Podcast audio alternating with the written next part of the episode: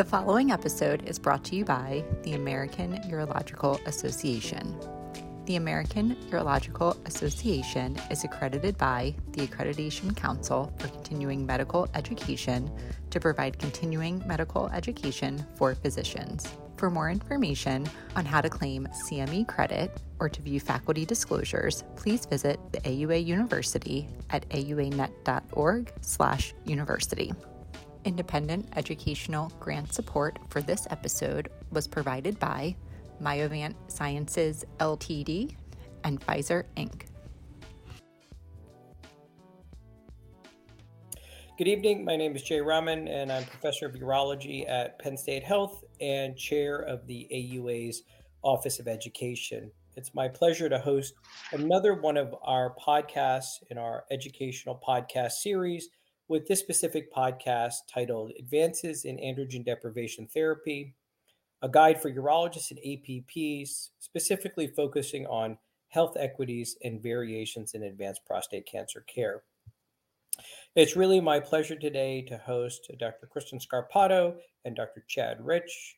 Dr. Scarpato is Associate Professor of Urology, uh, focusing in urologic oncology at the Vanderbilt University Medical Center, where she's also the residency program director. Dr. Ritch is associate professor of urology uh, as well as urological oncology at the Desai Sethi Urolo- Urology Institute at the University of Miami Miller School of Medicine. Uh, Kristen, Chad, uh, first of all, thank you so much for taking some time uh, this evening and joining me. Really, our pleasure to have you here um, to talk to our audience. Thanks so much. It's it's great to be here. Thanks for having me.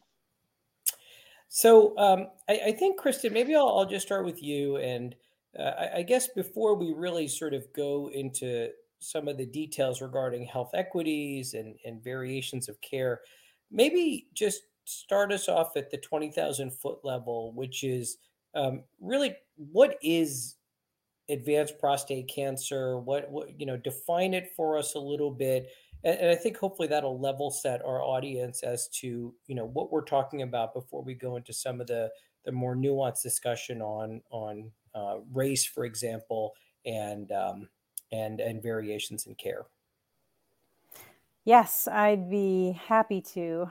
I love prostate cancer, and I realize that not everyone maybe shares that sentiment, but as urologists, we have to be aware of the fact that prostate cancer is the most commonly diagnosed cancer in males in the United States, makes up almost a third of newly diagnosed cancers each year, and is a leading cause of cancer mortality. And so we really have to understand that prostate cancer, particularly advanced com- prostate cancer, is, is complex. And whenever I hear the, the term or the phrase rapidly evolving, my brain immediately goes to prostate cancer because advanced prostate cancer certainly is rapidly evolving. And I think it's really important for urologists to have that 30,000 foot view of exactly what it is.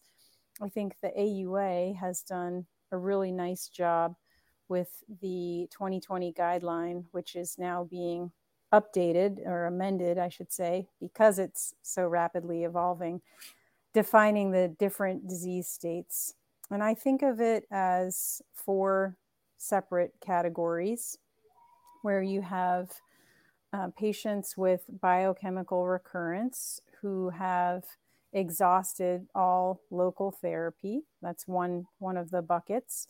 Then you have metastatic hormone sensitive prostate cancer, and then castration resistant prostate cancer, which is broken into non metastatic and metastatic.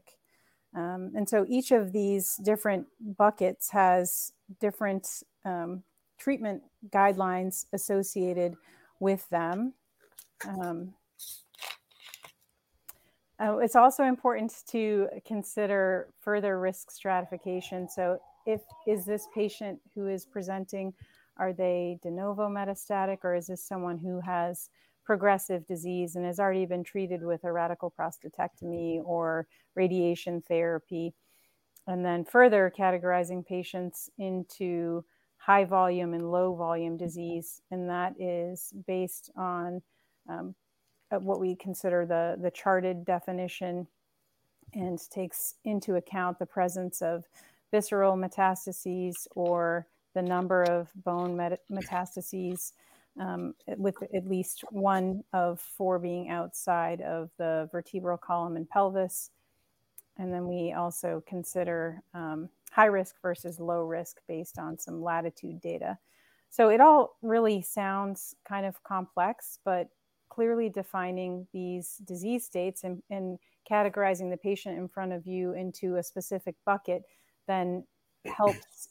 And I say that understanding that every patient is unique and has different comorbid conditions and is kind of coming from coming from different uh, backgrounds, but having those buckets to sort of categorize patients broadly and then um, understand what treatments may be best for them is really important. And so um, I, I, do think that the the guideline is is very helpful with for my own thinking, and that's how I talk to the residents when they're you know counseling patients is to just kind of review that and have an understanding of these four four states. Sure, and, and I mean I think um, you you you phrased it very well, and and I feel like this is one of the more intimidating areas um, when you get to advanced disease. I think for urologists in general and urologic practitioners, whether it's prostate, like we're talking about here, or kidney, or bladder. I think some of this starts to get a little bit intimidating just because it's out of you know the, the conventional wheelhouse of you know what what we historically perhaps did. But I mean, I think it sort of highlights that um, in urologic practices, whether it be urologists or even APCs, frankly, because so many of these advanced uh, for example, prostate cancer clinics, the day to day operations are really run by advanced practice clinicians under you know the supervision and in partnership with urologists but you know that really brings us to so what what should we know um, what therapy should we be familiar with and, and again as you alluded to it's changing constantly so maybe just give us some high level concepts of what we should know um, as urologists or urologic practitioners with regards to treating advanced prostate cancer? Sure. I think most of us are aware that prostate cancer is a very hormonally active and hormonally responsive disease. And that's based on the work from Huggins and Hodges early on. And so the name of the game with advanced prostate cancer is to lower testosterone. And we can do that with surgical castration or um, bilateral simple orchiectomy, which in many ways may be easier and, and simpler for patients. And um, if we, you know, get into financial toxicity, maybe a sort of more economical uh, way to, to manage prostate cancer. But there are certainly um, many drugs that are available um, ADT, I think, is something that urologists and advanced practice pr- providers should be well versed in. Um, there's kind of broadly LH, RH agonists like Leuprolide that um, we can give in injecting in an injection form, and um, that may be given together with um, a first generation anti-androgen because of the associated testosterone flare.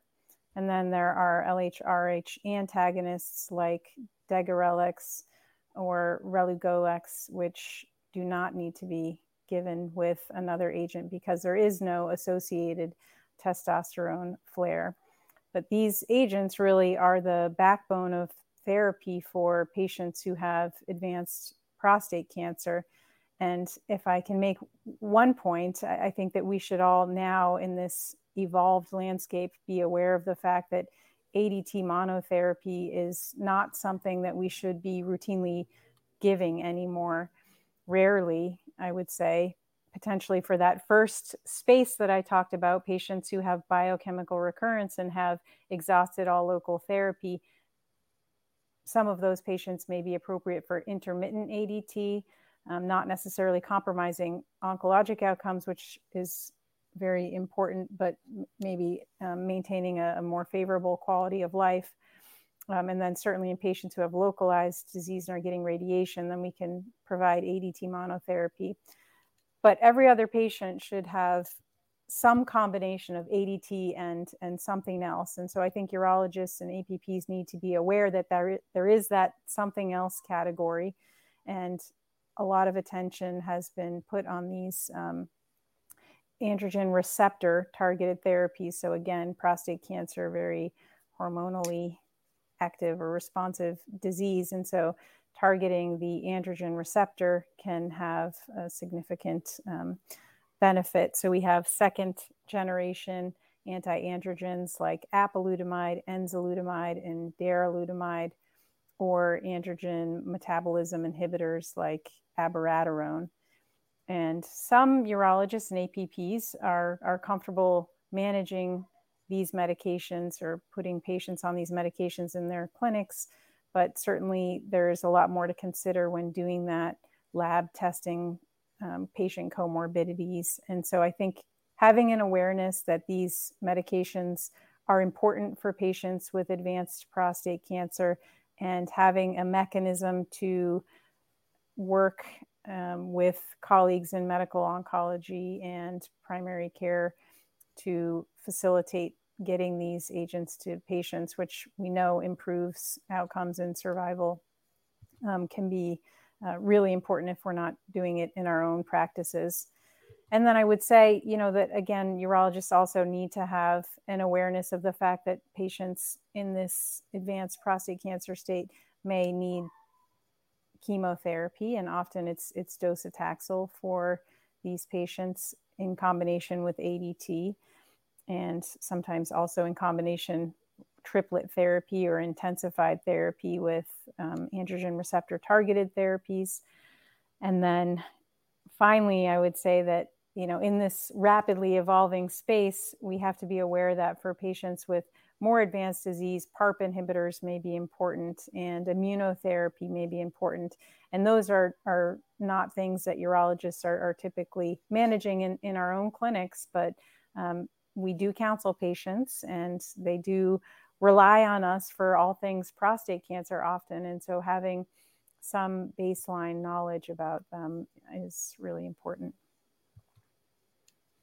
That's great. No, I, th- I think you laid it out really so well. So, so Chad, you know, maybe I'll turn to you now and, and sort of, you know, the, the, the goal of this podcast is really uh, twofold. One is obviously introducing the concept of advanced prostate cancer, but then really, I think, uh, you know, pivoting a little bit more and talking about health equities and variations in care. And, and maybe with the framework that Kristen sort of provided with regards to advanced prostate cancer, um, maybe I'll ask you a little bit about the impact of race and, and maybe race with regards to both diagnosis and presentation of disease, but also maybe um, receipt of, of um, receipt of therapy for, for these conditions. Yeah, thanks, thanks, Jay, and thanks for having me again. Um, so Kristen really nicely outlined all the different therapies and the different disease states. And of course, you know, first and foremost, when a patient presents to you, you um, categorize them just as Kristen said into castration sensitive um, versus castration resistant, advanced prostate cancer, and you go through the different therapies. Um, when it comes to race, what's what's important to keep in mind, and a, a take home from this podcast, if anything, when we talk about race and prostate cancer, is that number one, um, black men present uh, at a younger age and uh, usually with more aggressive disease than white men with prostate cancer. Um, incidence of prostate cancer is higher in black men than it is in, in white men. Um, and then from there, when you look at how that impacts mortality, so the mortality rate for black men is over twofold higher than white men with uh, prostate cancer. So when you're talking about treating the most advanced states of prostate cancer, you know, if there is any uh, inequity at all in receipt of these types of therapies, um, it's going to likely have a big impact on widening that mortality gap. And if you look at you know trends over decades, that mortality gap really hasn't changed much between black and white men, despite having all these advanced therapies and you know we, we can spend a lot of time talking about equal access settings and um, the impact of that and how that can potentially uh, get rid of some of the disparities in outcomes but and this was actually studied and uh, uh, published in JAMA last year. When you look at certain equal access settings, namely the VA, if you factor in the fact that black men present at a younger age and have a higher incidence of more aggressive disease, let's say intermediate and high risk disease.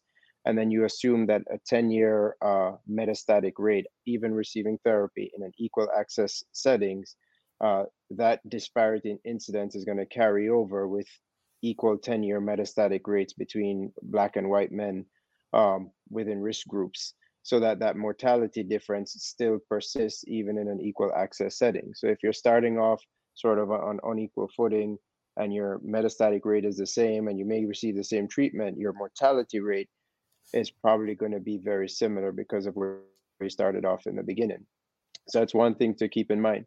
I know when it comes to a lot of these therapies, what we're seeing um, is intensification of treatment. And you know, again, Kristen outlined chemotherapy is used more upfront, um, novel hormone therapy, and now we're even talking about triplet therapy, where we have ADT, novel hormone therapy, chemotherapy, all three of these agents being used. And when you look at a lot of the trials where these studies uh, published um, improvements in overall survival, the number of black patients is extremely low. You know, the overall percentages are usually less than 5% in most of these studies. So when you try to translate a lot of the clinical trial data and then present these to black patients when they're presented with metastatic disease, you have to realize that, you know, that population where this was studied may not be directly applicable.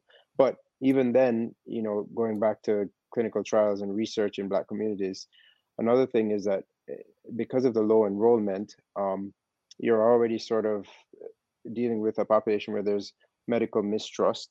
And then you're going to talk about adding additional therapies on top of studies, sorry, therapies that have been studied.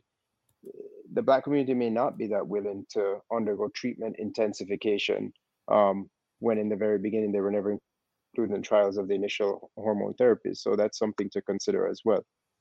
So, you know, kind of summarizing all together is because of the high burden of mortality in an advanced prostate cancer state and this, you know, sort of explosion of therapies, it, it may not readily um, get uh, the uptake in the Black community that we hope to see. And that's something to consider in the treatment of advanced prostate cancer.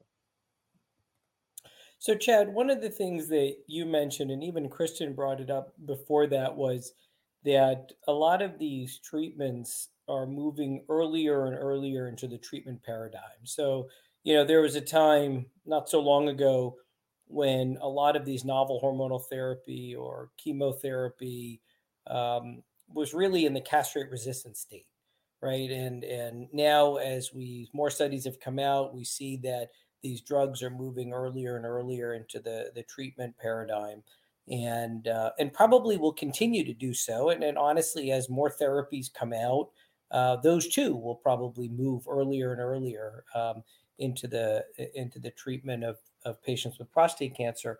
So that's sort of my prelude to ask you a little bit about um, the concept of financial toxicity for advanced prostate cancer. Um, you know, both overall, but but particularly based on what you just talked about, the implications for you know minority populations. Uh, uh, minority, specifically Black populations? Yeah, no, I mean that's a big concern with again, you know, this all these different therapies that are that are um, coming out now. So, you know, when abiraterone first came out, for example, it was something like seven thousand dollars a month for treatment, and that already had everybody's head spinning, thinking, "Well, who's going to be able to afford this?" And if you look at, you know, urban communities, uh, you know, South Florida, for example, um, the, the Black community in South Florida, especially close to our catchment area for Jackson Memorial, University of Miami, um, our, our, population, generally speaking, is from a lower socioeconomic uh, status. So when you talk about spending thousands of dollars for these therapies, it's a real challenge for the men who are at the highest burden of, of dying from the disease. And a lot of people say, well, you know, there's social programs, and you speak to a lot of the, the reps from these companies, and they'll say, you know, we could get this person on a program and it should cover most of the drug. But then you realize that in order to get on these programs, you, you need some resources to apply for them. You need somebody who's going to be your advocate to, you know, provide some of this information um, that is required to go into these applications and then follow through. And what you find is that a lot of the um, Black men and our Hispanic population as well, there's a significant delay in getting these therapies, even if it gets covered um, because these these applications don't go through in time and they're kind of you know running around out there not having any treatment at all and then by the time you get them on therapy you know the disease probably has progressed even more. So the, the financial toxicity is is significant. And then even for some who are insured you know there's a copay and then you know thinking about other areas of advanced prostate cancer when for example we use sbrt to metastatic sites and you're you're adding that to therapy and now you're you're asking somebody to take time off from work and to go to you know uh, radiation therapy even if it's just for you know a week it can still be a significant challenge particularly in black and hispanic communities in urban areas. Um, and and that issue of financial toxicity often causes um, men in these communities to shy away from going to the doctor because they know that if they go there and they hear their cancer is worse or they need more therapy it's going to hit them in the pocket and it's going to be a big challenge. So why am i going to show up there in the first place? I can't deal with this stress. So you know we, we really need to figure out a better way to address the financial toxicity although again we're we're all in favor of treatment intensification and using as many therapies to improve overall survival if you can't get those in uh, without a significant um, damage to their their financial well-being it, really is is going to be a moot point. Yeah, it's interesting, Chad. As you're saying this, you, you know, you realize that eh, that a lot of these concepts and themes, um, and we've spoken a lot about the Black and Hispanic communities, but it's interesting. You know, not far from where I, I mean, I'm in Central Pennsylvania, and you have rural Appalachia, which is you know probably about two hours, hour and a half, two hours, where if you look at the socioeconomics, it's a totally different demographic, right, than than mm-hmm. Black Hispanic. It's essentially, you know, white Caucasian, but the socioeconomics are very depressed in general in Appalachia. Uh, access to your point of SBRT, that's not a part of reality of somebody being able to get a seven day course or even a 28 day course, for example, of radiation therapy if there's no access. So as you were saying that, I realized, you know, that that these concepts obviously are are true uh, even across race and and you know geography itself um, can unfortunately play a big factor in in some of these variations that you can see in care. Yeah, no, definitely, and and you know, at at the end of the day, I think socioeconomics above all else is a big driver for health outcomes, and we can talk a lot about social determinants of health and how that impacts uh, survival. Um, but I think a big challenge here is the fact that again in the in the very beginning when black men have a higher incidence of prostate cancer present with more mm-hmm. advanced disease for them that added burden uh, financial burden is sort of you know I hate to say it, but the nail in the coffin. I mean, it's it's going to be a big challenge for these men to get these therapies that can potentially be life saving. Sure. So now maybe I'll I'll turn it over to uh, both of you in, in any particular order. Um, but but talk a little bit about community engagement, um, support services. I mean, we've sort of outlined the scope of the problem. So it's always sort of nice to talk a little bit about what potential solutions or solutions is probably a simplistic term, but resources are available and what we should be cognizant of as healthcare providers for advanced prostate cancer care. So maybe a little bit about community engagement, support services, uh, for advanced disease? And either of you, and, and yeah. then maybe the other to weigh in afterwards. Yeah, I, am happy to, to start. Well, you know, one of the big uh, pushes I think when it comes to, um, you know, community engagement and also making sure that um, minority communities feel welcome is having a diverse workforce. Um, the providers, the folks that care for patients with advanced prostate cancer day in day out. Um, when when the workforce is diverse, and the patients feel comfortable interacting with them, engaging with them, discussing their fears and concerns um, at a level where they feel uh, racially and culturally comfortable, I think that helps to to improve care, and I think it helps them to uh, be willing to, you know, uh, take on different aspects of care that otherwise they'd be very nervous to engage in, like treatment intensification and that sort of stuff. So diversity in workforce, I think, is a, a crucial aspect of advanced prostate cancer care. Yeah, I totally agree. And I think that we as urologists have done a better job of late took taking a look in the mirror and realizing our kind of lack of diversity historically and we've um, made some significant advancements in that area and we know that that's going to translate into improvements in in patient care. But as chad nicely highlighted these clinical disparities are are real and um, is it is it related to access as he kind of highlighted maybe maybe not. We have to be aware that there's evidence showing that there's differences in counseling of patients um, who come from different backgrounds. And so I think we need to be aware of our own individual biases and um, sort of systemic biases and considering race as a, as a social construct and trying to eliminate the disparities that result from thinking about it in that paradigm. Um, and, and maybe along those lines, if we're better in um, kind of ad- addressing this earlier than prevention before prostate cancer becomes advanced um, may be improved as well. Like, for instance, you know, PSA testing. Um, I don't think we should be treating patients differently when we're talking about PSA testing. Um, and so, you know, catching things earlier may may be of benefit as well. Yeah, yeah, and and and another area you know, where I think um, it's important to engage is is, you know, we all come from big academic medical centers, and you know, oftentimes eh, patients, again, in especially minority minority populations, may see our medical centers as being unreachable, unattainable, unfriendly.